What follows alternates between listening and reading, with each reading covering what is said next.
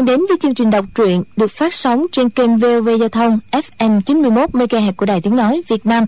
Thưa các bạn, trong chương trình đọc truyện đêm qua, chúng ta đã theo dõi phần 35 bộ truyện ỷ Thiên Đồ Long Ký của nhà văn Kim Dung.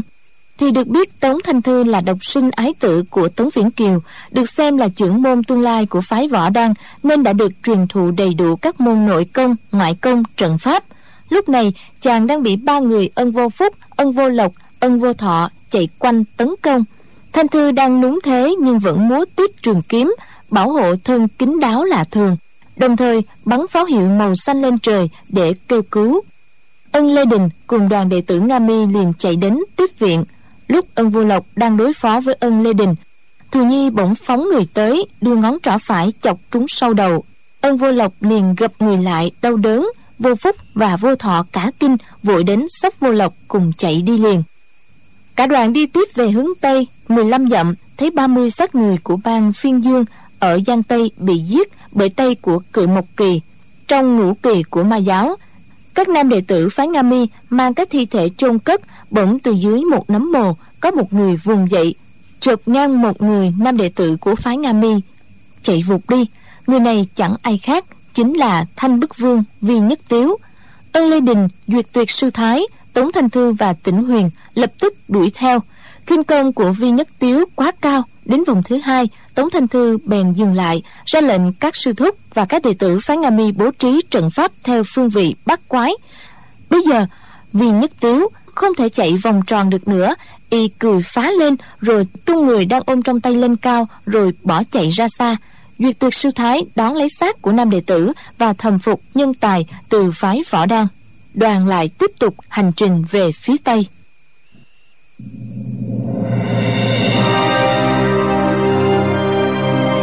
Ỷ thiên đồ long ký.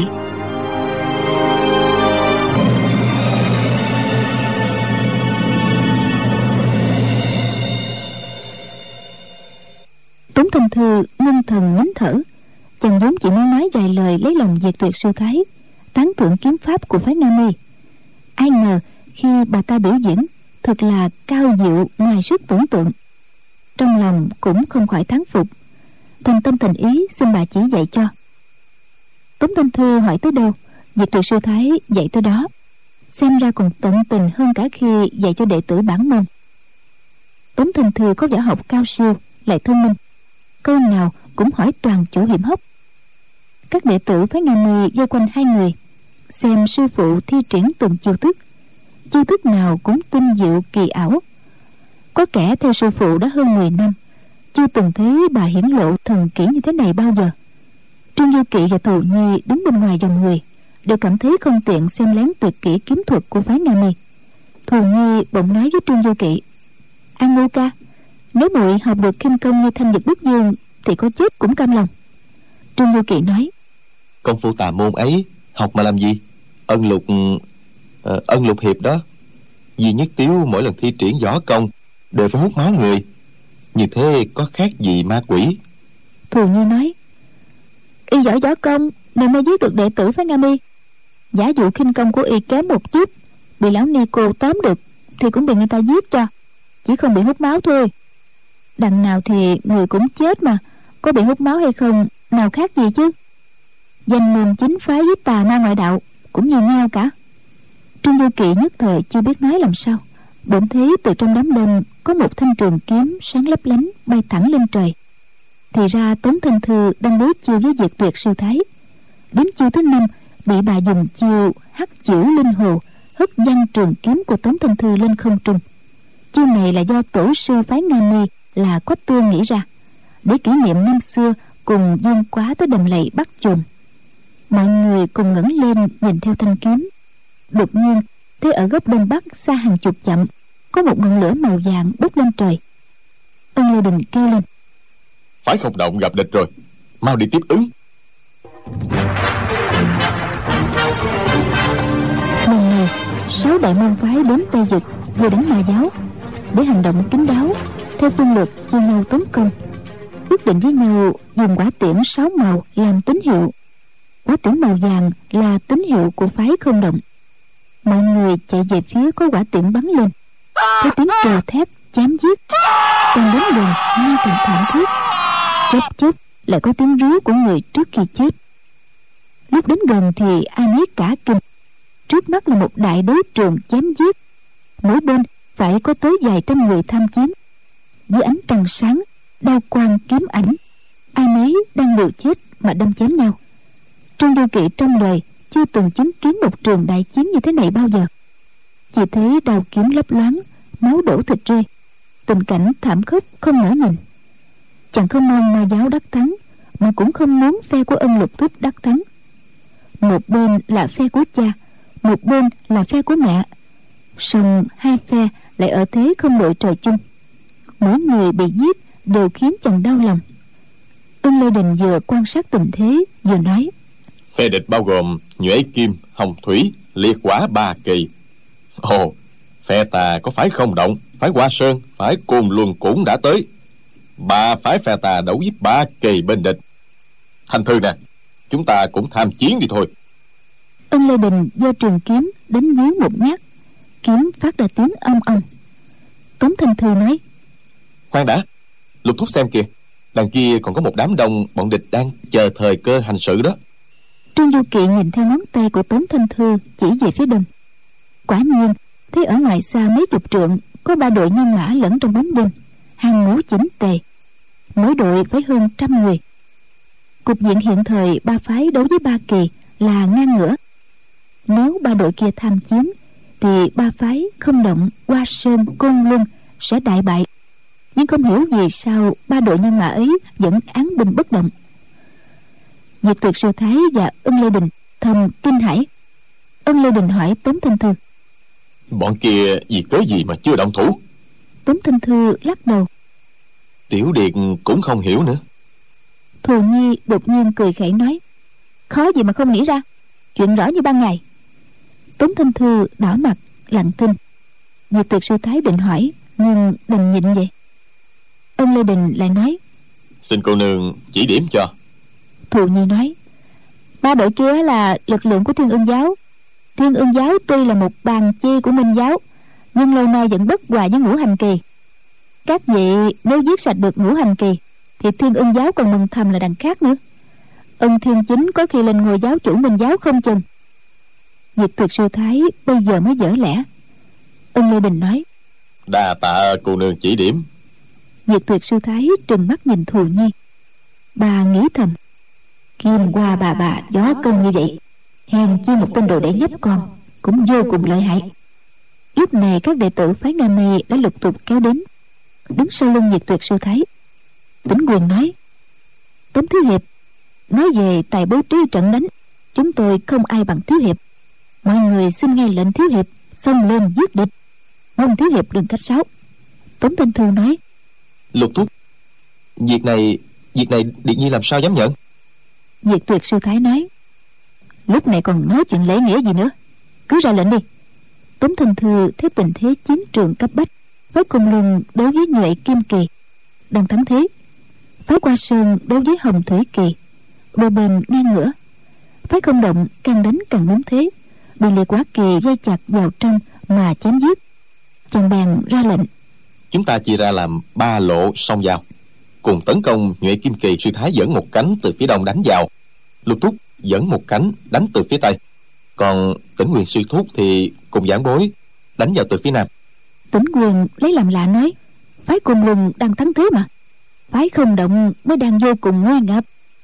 Tống thành thư nói phái cùng luân đã chiếm thượng phong ta đánh thốc vào như thế trẻ tre. Trong giây lát có thể tiêu diệt nhuệ kim kỳ. Hai kỳ còn lại thấy vậy sẽ khiếp giết nếu ta tiếp diện cho phái không động hai bên sẽ thành thế giằng co. Chỉ có thiên ương giáo là ngư ông đắc lợi mà thôi. Tính quyền hết sức thắng phục nói tống thiếu hiệp nói chí phải. Liền chia các đệ tử thành ba cánh. Thù nhi kéo chiếc xe trượt chở trương vô kỵ nói ta đi thôi ở đây chẳng có gì hay ho nói rồi kéo xe đi. Tống thanh thư rồi đuổi theo giờ kiếm ngăn lại. Cô nương không đi được thù nhi lạ lùng hỏi. Ngươi giữ ta lại làm gì? Tống thanh thư nói. Cô nương lai lịch lạ lùng. Không thể để cô nương đi như vậy được. Thù nhi cười khẩy. Lai lịch của ta lạ lùng thì đã sao? Không lạ lùng thì sao? Diệt tuyệt sư thái đang nóng lòng. Bực bội chưa được đại khai sát giới. Giết sạch bọn ma giáo. Nghe tù nhi đấu khẩu với tống thanh thư liền lắc mình một cái phóng tới. Bà giơ tay điểm vào ba quyệt ở lưng hông và đùi của thù nhi. Thù nhi võ công thua bà ta quá xa, không chống đỡ gì được. Đầu gối bủng rủng ngã người xuống. Diệt tuyệt sư thái múa trường kiếm, quát to. Hôm nay, đại khai sát giới, trừ diệt yêu ta. Nói rồi cùng ân lê đình tính quyền mỗi người dẫn một cánh, xông thẳng vào đánh nhuệ kim kỳ.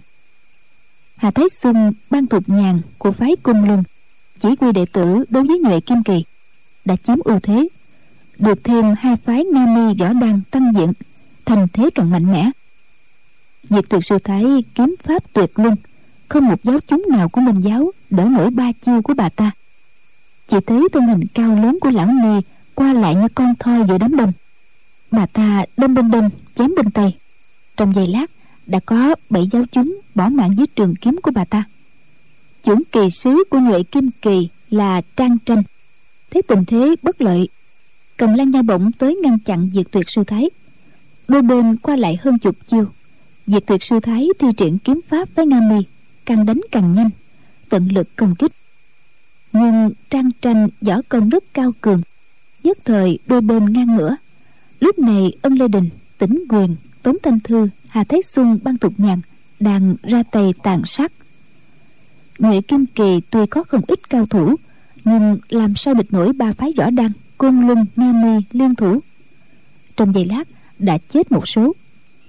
Trang tranh đánh liên tiếp ba đòn lan nha bổng, buộc diệt tuyệt sư thái, thối lùi ba bước. Tiếp đòn thứ tư từ trên giáng xuống cực mạnh. Diệt tuyệt sư thái, nghiêng thanh trường kiếm, điểm vào thân lan nha bổng. Dùng chiêu thuận thủy thôi chu, đẩy cây bổng ra nào ngờ trang tranh là nhân vật lợi hại của minh giáo, thuộc hàng đệ nhất cao thủ võ lâm. Trời phú cho có cánh tay khỏe lạ thường, cả nội công lẫn ngoại công đều vào mức thượng thừa. Khi cảm thấy nội lực của đối phương ở thanh kiếm đẩy vào lăng nha bổng, y liền quát một tiếng, dẫn sức mạnh ra cánh tay. Nghe cách cách, thanh kiếm của diệt tuyệt sư thái bị gãy thành ba đoạn. Diệt tuyệt sư thái binh khí đã gãy, cánh tay tê chồn nhưng không né tránh hay thối lui mà bà đưa tay ra sau, rút phát thanh kiếm ỷ thiên đeo trên lưng. Một luồng sáng dục lóe như sao băng. Sử chiêu thiếp tỏa hoành giang, chém ngang một nhát. Trang tranh cảm thấy tay mình nhẹ bẩn. Cái đầu lẫm chẩm răng cưa của cây lan nha bổng, bị kiếm ỷ thiên chẻ đôi. Tiếp đó, một nửa bên sọ của y cũng bị thanh kiếm sắc hơn nước kia bổ vỡ luôn.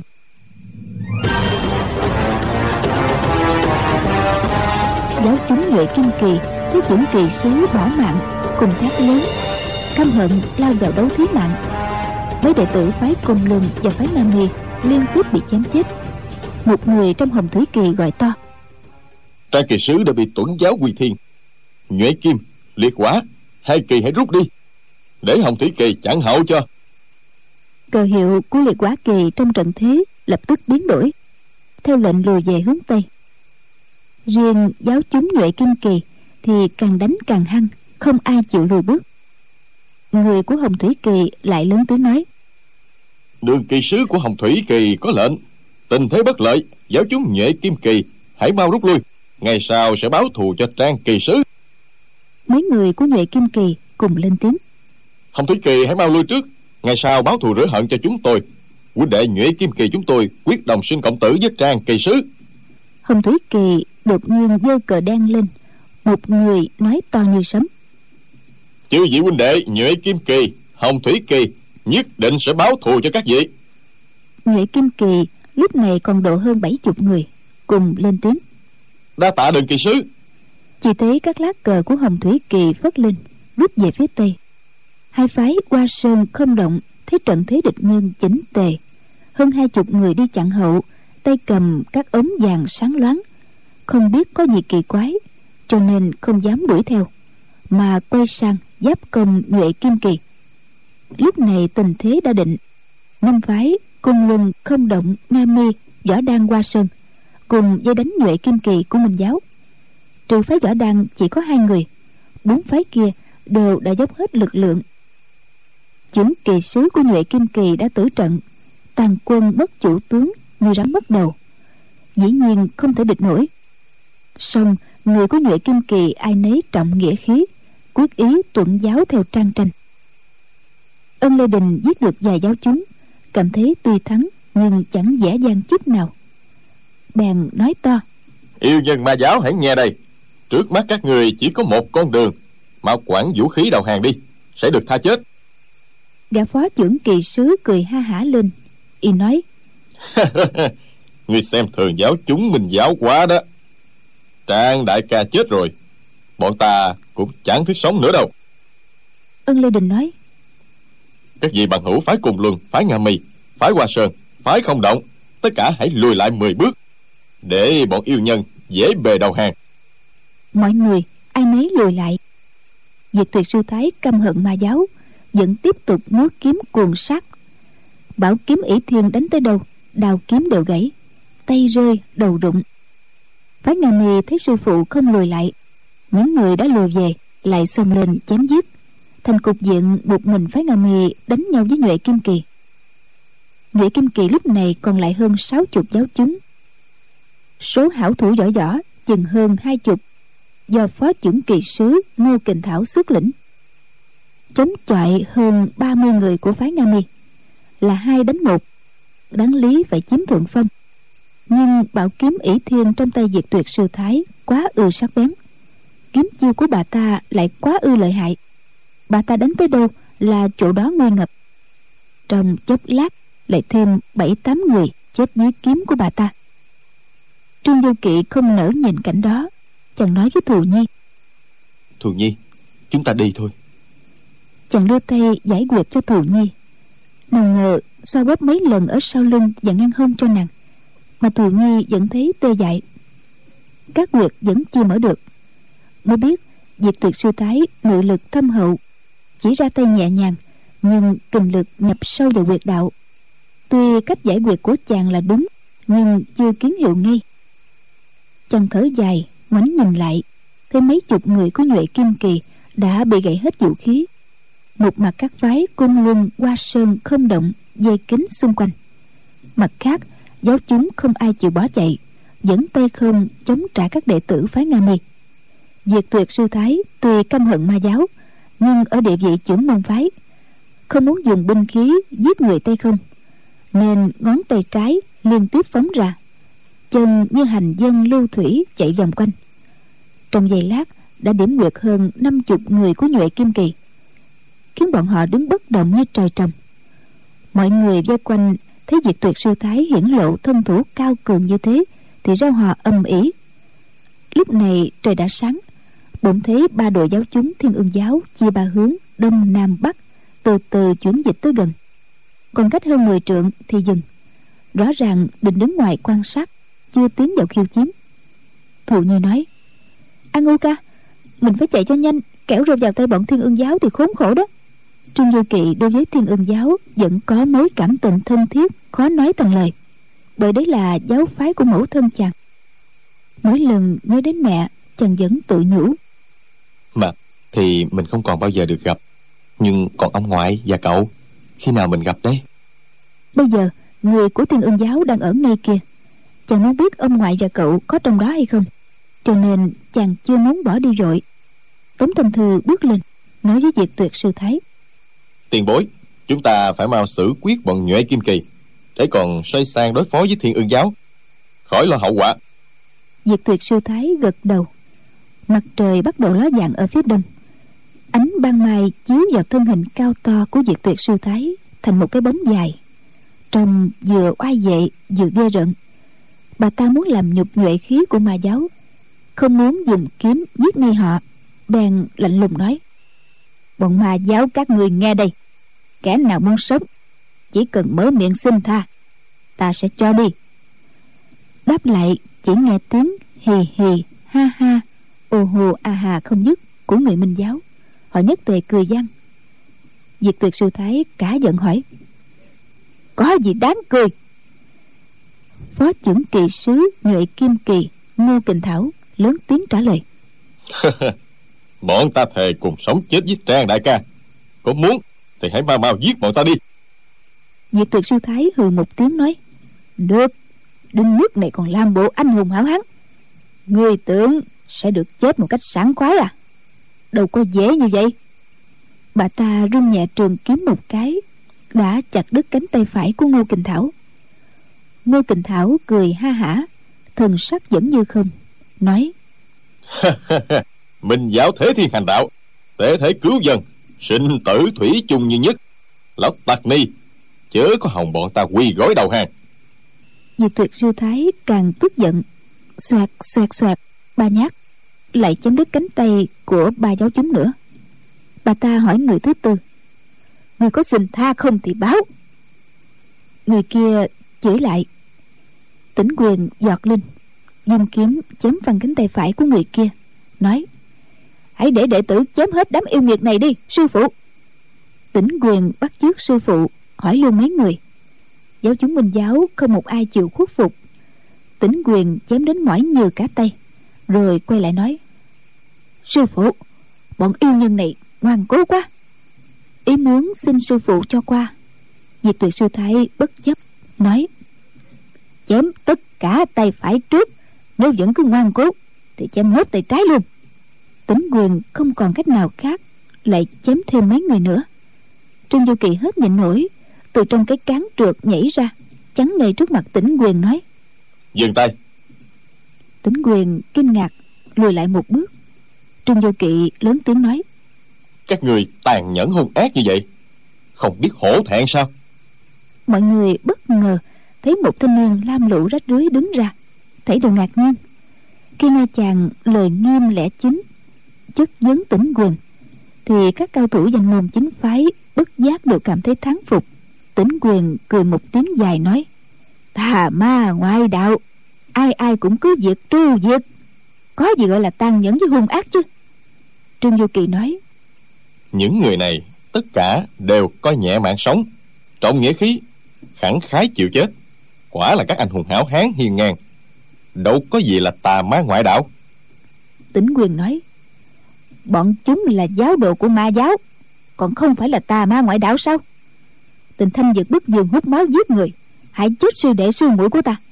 Chính mắt người cũng nhìn thấy mà. Còn chưa phải là yêu tà sao? Trương du kỳ nói. Thanh dực bức dương chỉ giết có một người. Các vị giết mười lần nhiều hơn. Hắn dùng răng giết người. Sư tôn dùng kiếm ỷ thiên giết người. Cùng là giết người cả. Đâu có phân biệt gì thiện ác. Tỉnh quyền cả giận quát lên. Hảo tử tử người dám dí sư phụ ta với bọn yêu ta.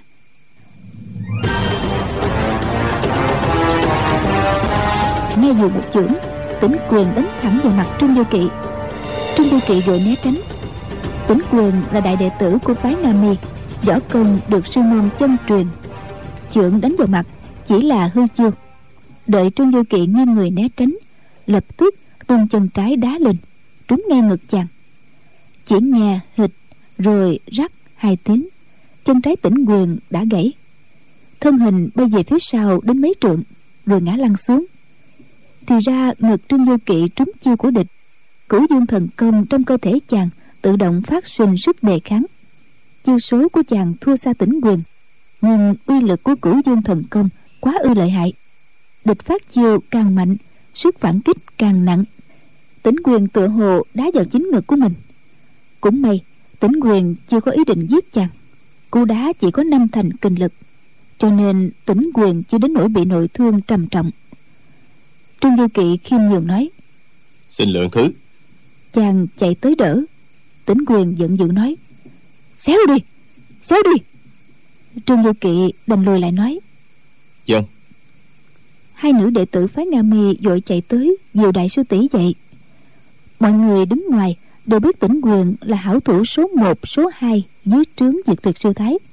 Không hiểu sao lại kém cỏi chỉ một chiêu đã bị anh chàng rách rưới kia đánh văng đi mấy trượng. Nếu nói tỉnh quyền chỉ có hư danh thì không phải. Ban nãy đối với nhuệ kim kỳ kiếm pháp của tỉnh quyền lợi hại ra sao? Ai ai cũng thấy. Không lẽ nhìn người không thể chỉ thấy bề ngoài? Anh chàng lâm lũ kia thân mang võ công tuyệt thế sao? Diệt tuyệt sư thái thầm kinh hãi. Cả thiếu niên kia rốt cuộc là theo bên nào? Ta bắt giữ hắn bấy lâu này không hề để ý tới hắn. Thì ra là chân nhân không lộ tướng, chẳng phải cái tầm thường. Ta muốn hất tỉnh quyền văn xa như thế cũng chẳng nổi. Trên đời này, ngoài trương tam phong lão đạo có nội công tu luyện cả trăm năm, mai ra mới làm được như thế mà thôi. Diệt tuyệt sư thái thuộc loại gừng quế càng già càng cây tuy không dám coi thường trương vô kỵ, nhưng cũng chẳng e ngại chút nào. Bà ta đưa mắt nhìn chàng từ đầu xuống chân để đánh giá. Lúc này trương vô kỵ đang ra tay cầm máu, băng bó vết thương cho giáo chúng của nhuệ kim kỳ. Thủ pháp của chàng vô cùng thành thạo, giơ tay điểm mỗi người vài nơi quyệt đạo. Máu đang chảy từ cánh tay bị chém đứt, lập tức giảm hẳn. Trong đám người vây quanh có không ít hảo thủ điểm quyệt trị thương. Song ai cũng phải tự thẹn mình không bằng chàng. Thậm chí có quyệt trương vô kỵ điểm mà họ còn chưa biết. Phó trưởng kỳ sứ ngô kình thảo nói đa tạ thiếu hiệp trượng nghĩa. Thịnh dân quý tính đại danh. Trương vô kỳ nói tại hạ họ tăng tên a ngưu. Diệt tuyệt sư thái lạnh lùng nói hảo tiểu tử hãy lại đây tiếp ta ba kiếm trương du kỳ nói. Xin sư thái đợi một lát cứu người hệ trọng hơn. Cho đến khi chàng băng bó xong vết thương cho người cuối cùng bị chặt tay chàng mới quay lại ôm quyền nói. Diệt tuyệt sư thái. Tại hạ không phải là đối thủ của sư thái cũng không muốn động thủ với lão nhân gia. Chỉ mong đôi bên bãi đấu bỏ qua hết oán cừu quá khứ. Bốn chữ hai bên bãi đấu giọng nói của chàng vô cùng chân thành hai bên mà chàng nhắc đó chính là cha mẹ đã qua đời của chàng. Một bên là võ đan danh môn chính phái của cha, một bên là thiên ương giáo tà ma ngoại đạo của mẹ. Diệt tuyệt sư thái nói, chỉ một lời của tiểu tử thối tha như ngươi mà đòi chúng ta bãi đấu sao? Ngươi là bậc chí tôn trong võ lâm chăng? Trương du kỳ động lòng nói, xin hỏi là bậc chí tôn trong võ lâm thì sao? Diệt tuyệt sư thái nói, nếu người có bảo đao đồ long trong tay, thì cũng phải đấu với kiếm ý thiên của ta, xem ai cao thấp cái đã đến khi trở thành bậc chí tôn trong gió lâm rồi, hãy ra lệnh cũng chưa muộn. Các đệ tử phái nga mì nghe sư phụ chế nhạo trương vô kỵ, đều cười rộ. Các phái khác cũng có kẻ phụ họa theo. Dựa vào thân phận và độ tuổi của trương vô kỵ mà nói hai bên bãi đấu thì quá không hợp chút nào nghe nhiều người cười dữ trương vô kỵ đỏ mặt nhưng không nhịn được chàng nói. Sư thái sao lại giết quá nhiều người như vậy? Mỗi người đều có cha mẹ vợ con. Sư thái giết họ rồi con cái họ sẽ bơ vơ cô khổ bị người ta khinh rẻ. Lão nhân già là người xuất gia xin hãy mở lòng từ bi đi. Chàng vốn không phải là người khéo nói nhưng nghĩ đến thân thế của mình lời nói ra thật chân tình mấy câu đó thật khẩn thiết. Mọi người nghe thấy không khỏi động tâm. Diệt tuyệt sư thái mặt vẫn trơ trơ, giọng nói lạnh như băng. Hảo tiểu tử, ta phải để cho người giáo huấn hay sao? Ngươi tự phụ nội lực thâm hậu, đứng đó mà ba quà lớn lối. Được, ngươi mà tiếp được ba chưởng ta sẽ tha cho bọn này đi. Trương vô kỵ nói. Đến đệ tử của sư thái tại hạ còn không tiếp nổi một chưởng nữa là sư thái. Tại hạ không dám tỉ võ với sư thái. Chỉ xin sư thái mở lòng từ bi thể hiện đức hiếu sinh của thượng thiên mà thôi. Ngô kình thảo nói to. Tàn tướng công khỏi cần nhiều lời với lão tặc ni đó làm chi? Chúng tôi thà chết tất cả dưới tay bà ta còn hơn trống chờ lòng từ bi giả dối của bà ta. Diệt tuyệt sư thái liếc nhìn trương vô kỵ hỏi sư phụ ngươi là ai? Trương vô kỵ nghĩ thầm. Phụ thân nghĩa phụ ta tuy có dạy ta võ công nhưng đâu phải là sư phụ của ta. Chàng bèn đáp tại hạ không có sư phụ. Lời đó nói ra ai nấy cùng cho là lạ. Họ vốn nghĩ chàng chỉ một chiêu đã hất văn tỉnh quyền ắt phải là đồ đệ của cao nhân. Ai ai cũng có vài phần e sợ nào ngờ, chàng lại bảo không có sư phụ. Người trong võ lâm, tôn sư là đạo chính. Không nói lộ tính danh sư phụ cũng là chuyện thường. Song, không khi nào có mà lại bảo không. Bởi vậy, nếu chàng bảo không có sư phụ, tức là quả thật không có. Diệt tuyệt sư thái không nhiều lời với chàng nữa, mà ta nói, tiếp chiêu đi. Tay phải liền đánh ngay ra. Trong tình thế đó, trương du kỵ không thể không tiếp. Chàng không dám khinh suất đưa cả hai tay đẩy ra để chống đỡ một chưởng của bà ta. Nào ngờ diệt tuyệt sư thái liền hạ tay xuống, y như một con lươn vừa trơn vừa nhanh, luồn qua bên dưới hai tay chàng. Nghe bạch một tiếng, đánh trúng vào giữa ngực chàng.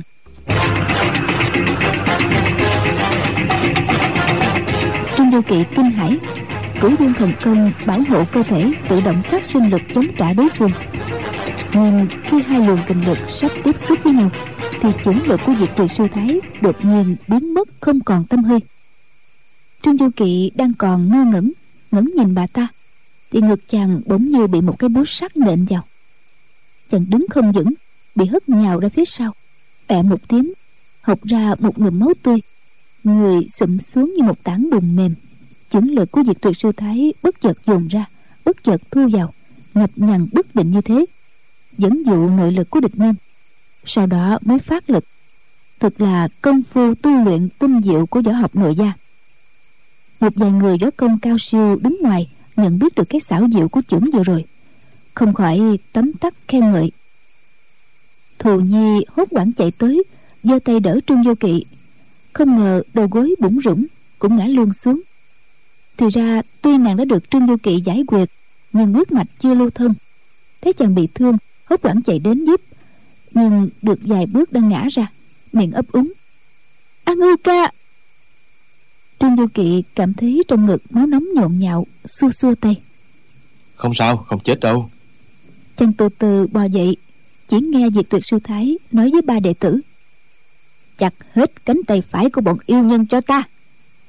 Ba đệ tử kia đáp. Tuân lệnh.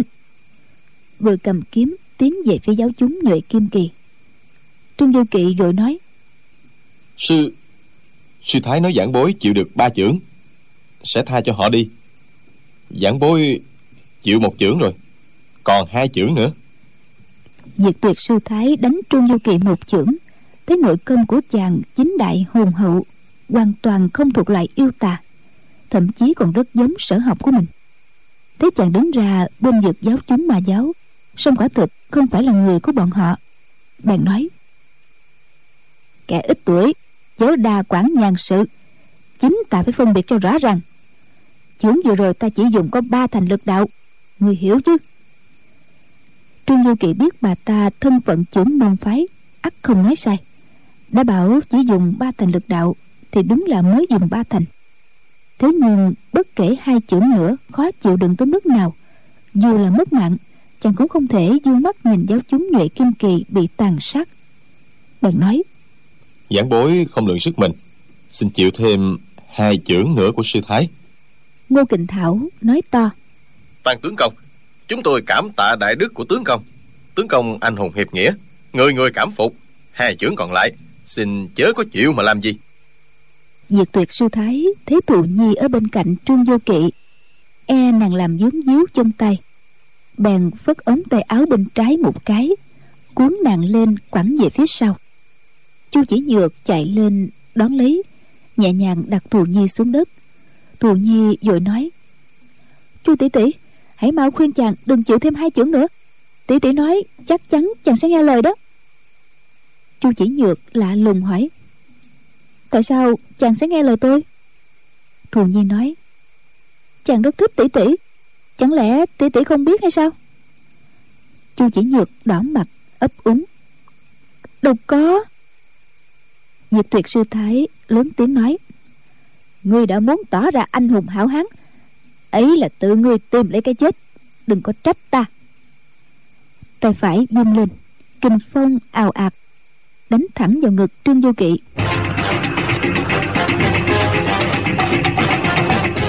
Lần này, trương vô kỵ không dám giơ tay ra đỡ, thân hình nghiêng đi để tránh chưởng lực của đối phương. Diệp tuyệt sư thái bỗng dưng xoay tay lại bàn tay dòng trở về từ góc chết. Đột một tiếng, đã trúng hậu tâm chàng. Thân hình chàng giống như thằng bồ nhìn bằng rơm, bay là là trên không trung. Rồi rớt vịt xuống đất, nằm sấp trên mặt cát, không động đậy, hình như chết rồi. Chiêu này của diệt tuyệt sư thái, thủ pháp tinh diệu vô tỷ. Lẽ ra người đứng xem hò reo mới phải. Nhưng tấm lòng hiệp nghĩa của trương vô kỵ đã khiến họ thầm kính phục. Thấy chàng gặp sự bất hạnh, họ chỉ quán sợ thở dài, không ai lên tiếng quan hô. Thù nhi lại nói, chu tỷ tỷ à xin tỷ tỷ mau tới xem chàng bị thương có nặng hay không đi. Trống ngực, chu chỉ nhược đập thình thình, nghe lời cầu xin của thù nhi. Nàng đã định chạy tới xem, nhưng trước hàng trăm cặp mắt đổ dồn vào một thiếu nữ 18-19 tuổi như nàng, làm sao dám tới xem thương thế cho một chàng trai? Huống hồ, người đã thương chàng ta lại chính là sư phụ của nàng. Làm như thế, tuy chưa phải là công khai phản bội sư môn, song cũng là đại bất kính đối với sư phụ.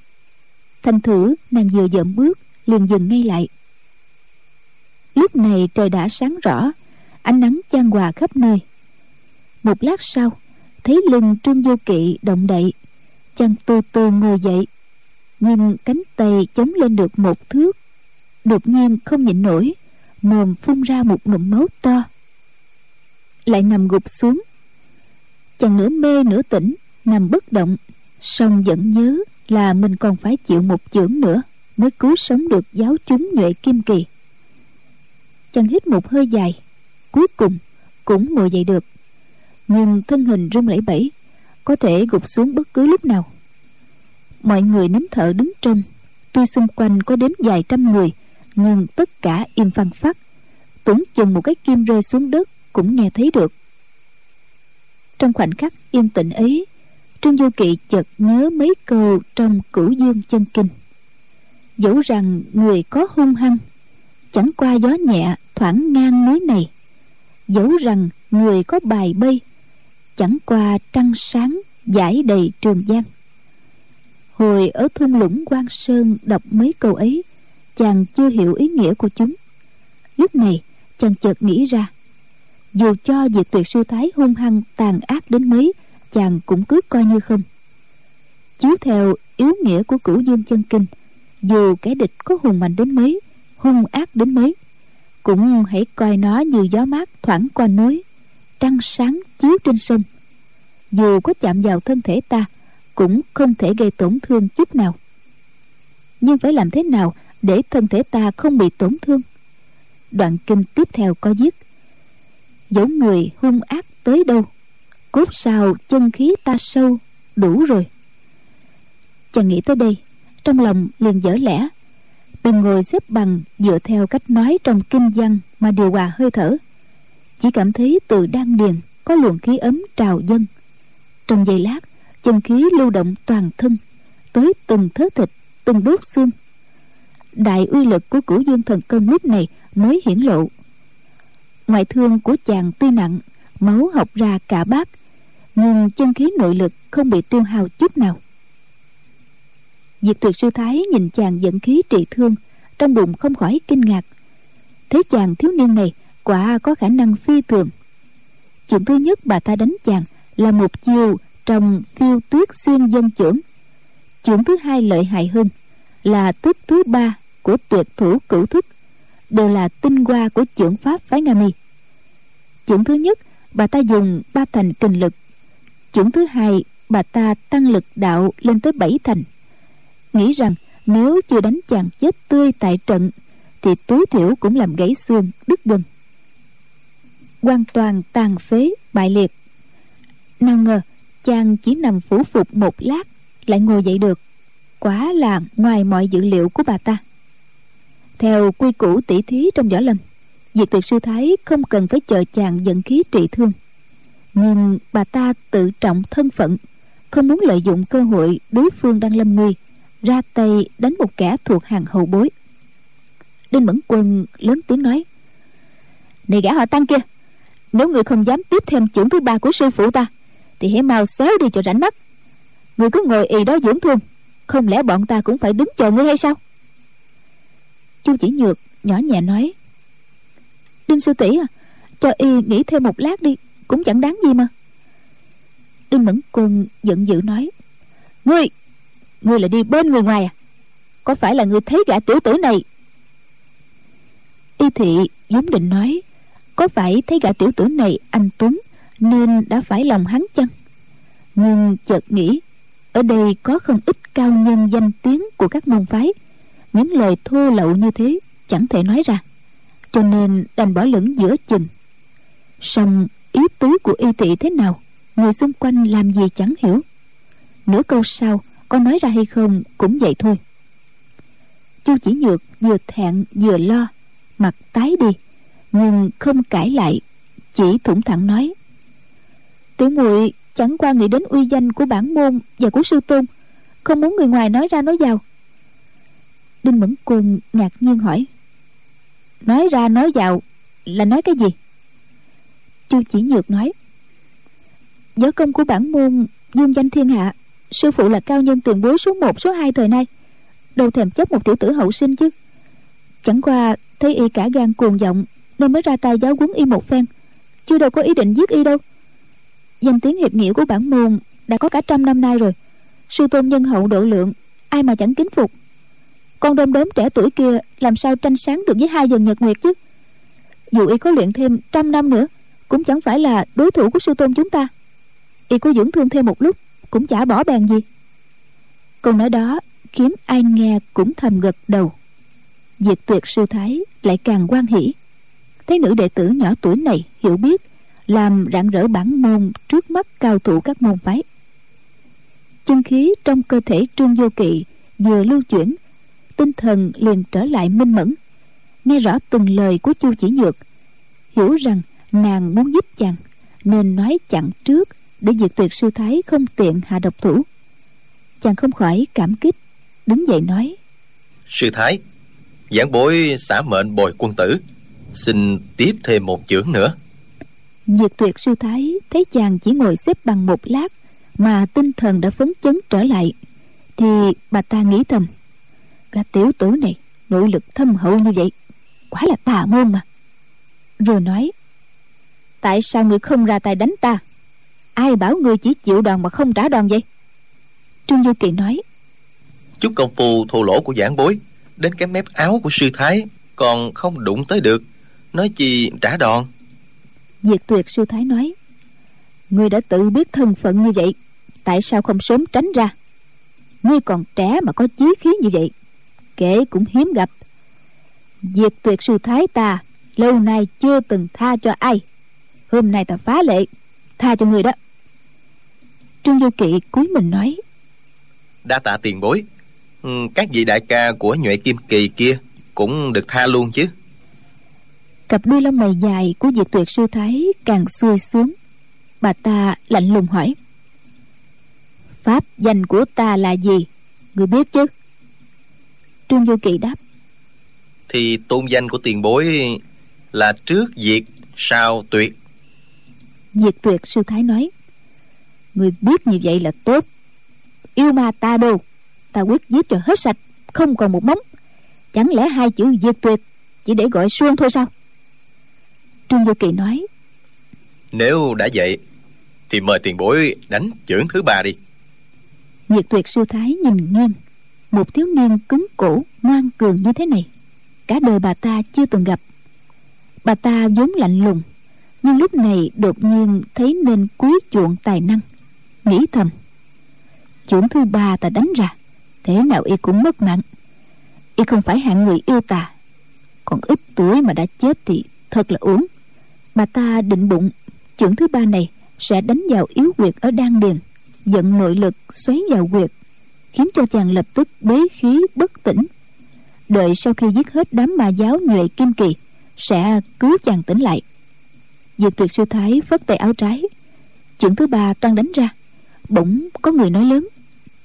Diệt tuyệt sư thái, chưởng hạ lưu nhân.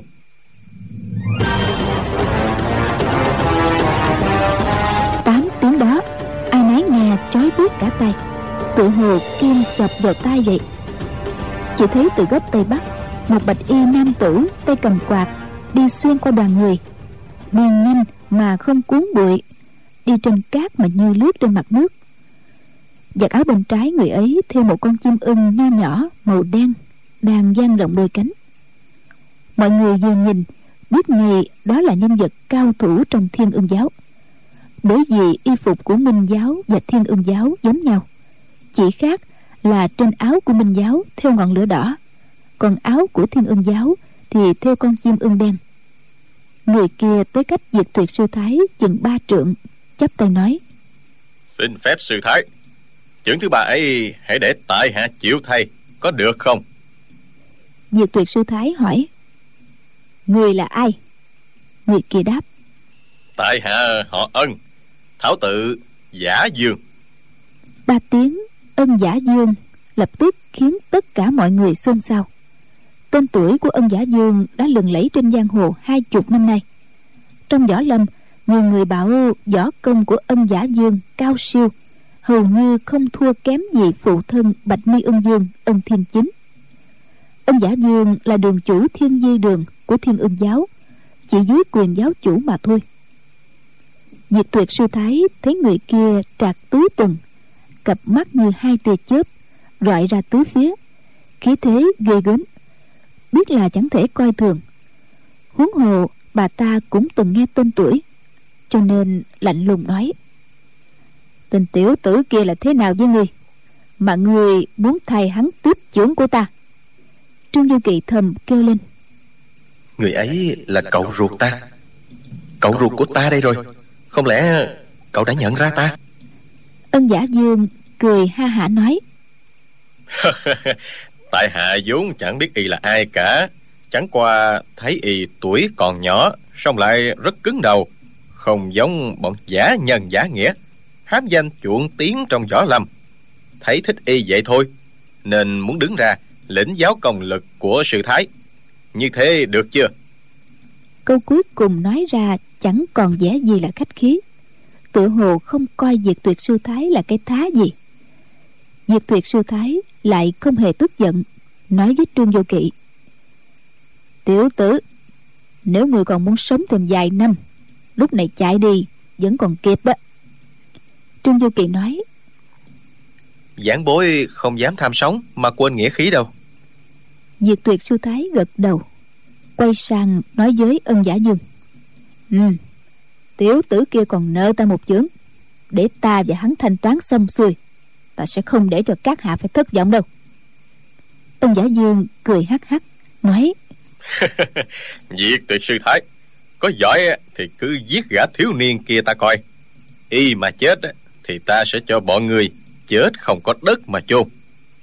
Nói xong Ông giả dương lùi về Lướt qua đám người Miệng quát Hiện thân Đột nhiên, Từ dưới cát, Vô số đầu người đội cát nhô lên.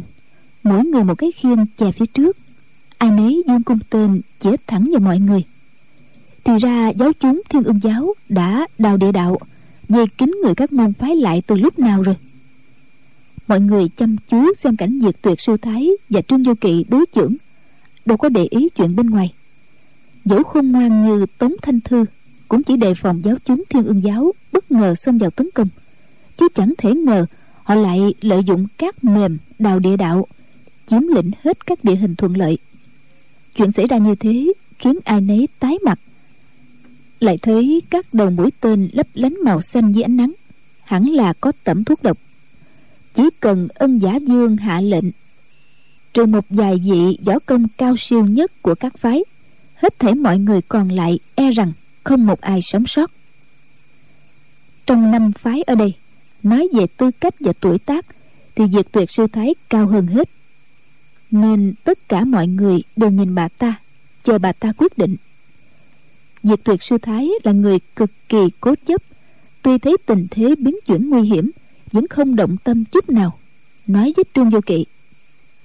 Tiểu tử, ngươi chỉ còn cách quán trách số mệnh ngươi chẳng ra gì mà thôi. Đột nhiên xương cốt toàn thân bà ta phát ra những tiếng lép bép, lách tách, nho nhỏ, như tiếng mô rang nở. Tiếng đó chưa dứt, hữu trưởng đã nhắm ngực trương vô kỵ mà đánh tới.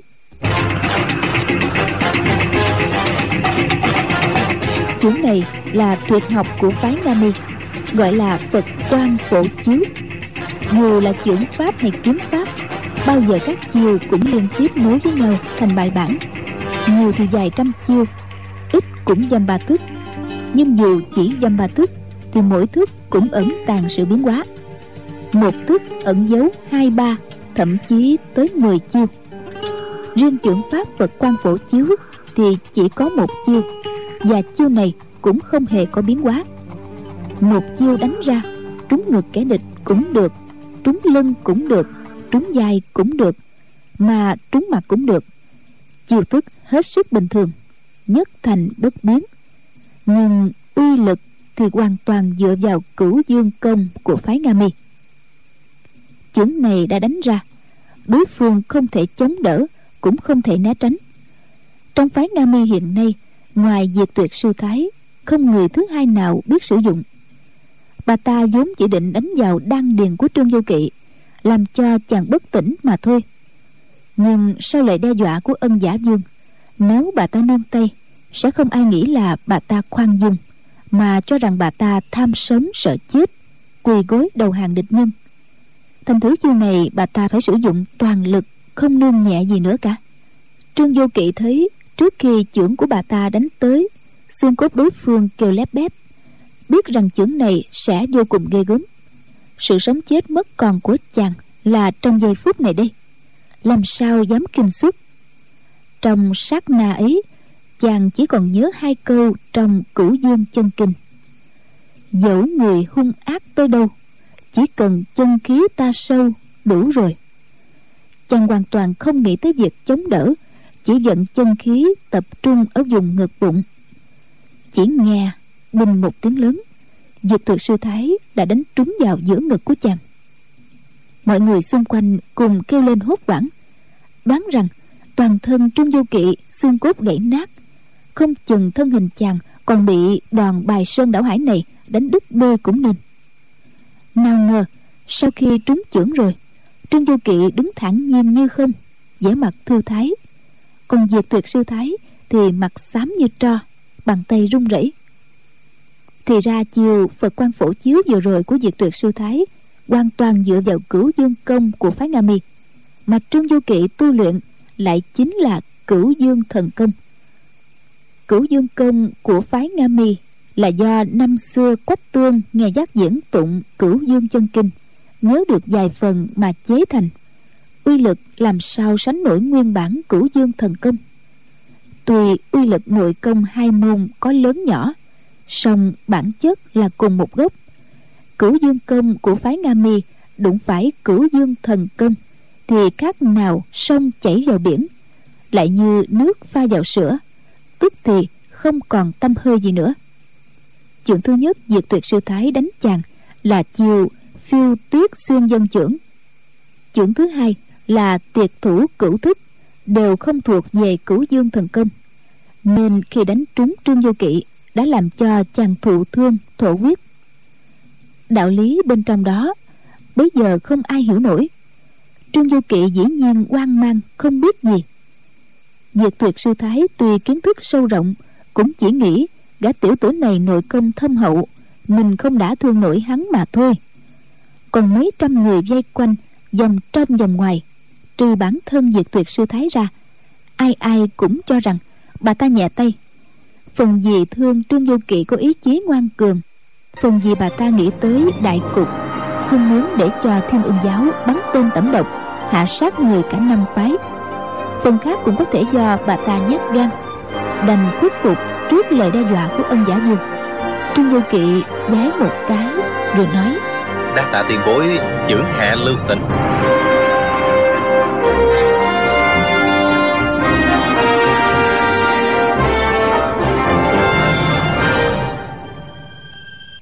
Các bạn thân mến, chúng ta sẽ rõ về sự lạ kỳ này trong chương trình đọc truyện đêm mai cũng vào lúc 23 giờ trên kênh VOV Giao thông FM 91 MHz của Đài Tiếng nói Việt Nam. Đến đây thì nhóm thực hiện. Còn bây giờ thì nhóm thực hiện chương trình xin được chào tạm biệt và hẹn gặp lại.